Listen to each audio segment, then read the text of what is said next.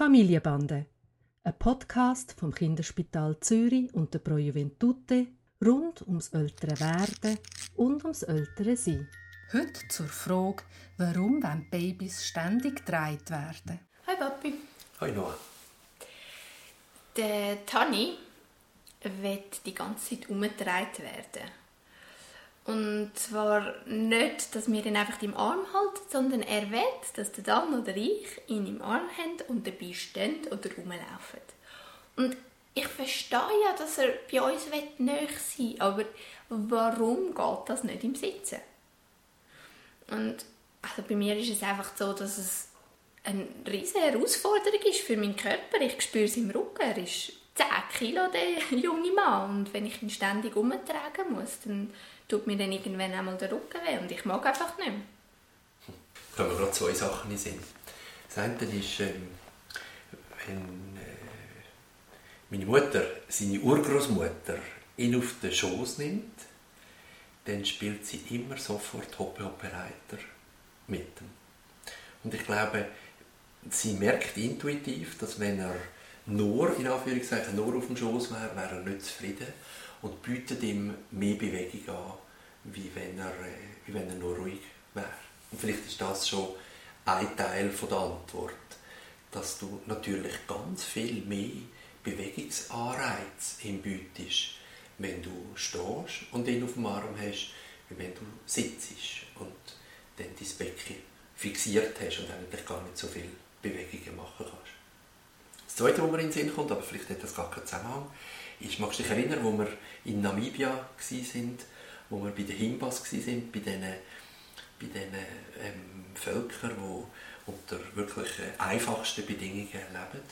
Dort werden die Kinder ganz lang immer auf dem Körper gedreht. Von den Erwachsenen, aber auch von den älteren Geschwistern. Der Grund ist ja dort, dass es einfach Skorpion und Schlangen auf dem Boden hat und man Kinder ganz lang muss schützen vor diesen Tieren am Boden und sie darum auf dem Körper haben. Also vielleicht ist es sogar entwicklungsgeschichtlich eigentlich so, dass Kinder eher auf dem, auf dem Körper, auf dem stehenden, auf dem laufenden Körper gedreht wird, als dass sie quasi sitzen und dann in, in diese Position kommen. Okay. Ähm, das erklärt, wieso es so ist. Mhm. Aber der zweite Schritt ist, ja, wie soll ich denn damit umgehen, wenn es einfach so schwierig wird mit der Zeit? Also der Klassiker von dieser Frage ist zum Beispiel die Mutter, die mit dem zweiten Kind schwanger ist und einfach nicht mehr mag. Und das Kind will rauf und es braucht Nähe. Jetzt kommt ein wichtiges Wort, oder? Und, und will ständig auf den Arm von Mami und so. Und sagt, los, ich kann nicht mehr, du bist mir zu schwer, ich kann nicht mehr.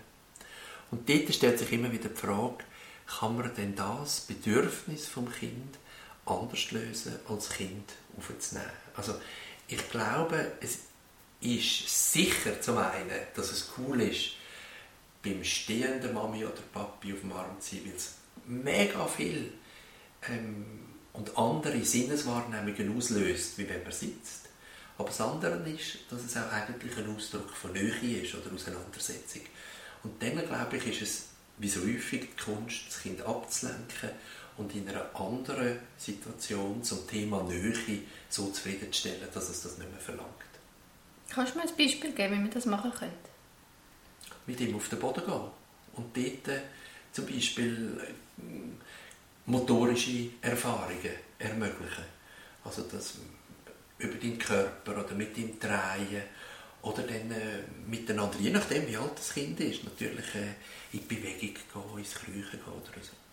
Okay, also ich verstehe daraus, dass es ähm, verschiedene Erklärungen gibt, warum dass ein Kind betreut werden ähm, im Stehen. Also das eine ist eventuell, dass wir das mit unseren Genen mitbekommen haben in der ganzen Entwicklung, dass es früher einen Sinn hatte, dass man die Kinder müssen vor den Gefahren am Boden schützen Dann, dass es halt einfach lässig ist. Ähm, es gibt mehr Bewegung. Wahrscheinlich hat er auch eine bessere Aussicht und ist auch schneller überall dabei und sieht genau. noch mehr, oder?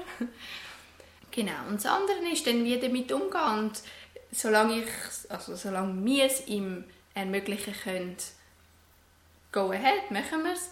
Und dann, wenn es halt schwierig wird, und da müssen wir natürlich schon auch auf unseren eigenen Körper hören und unseren Rücken nicht überstrapazieren, oder?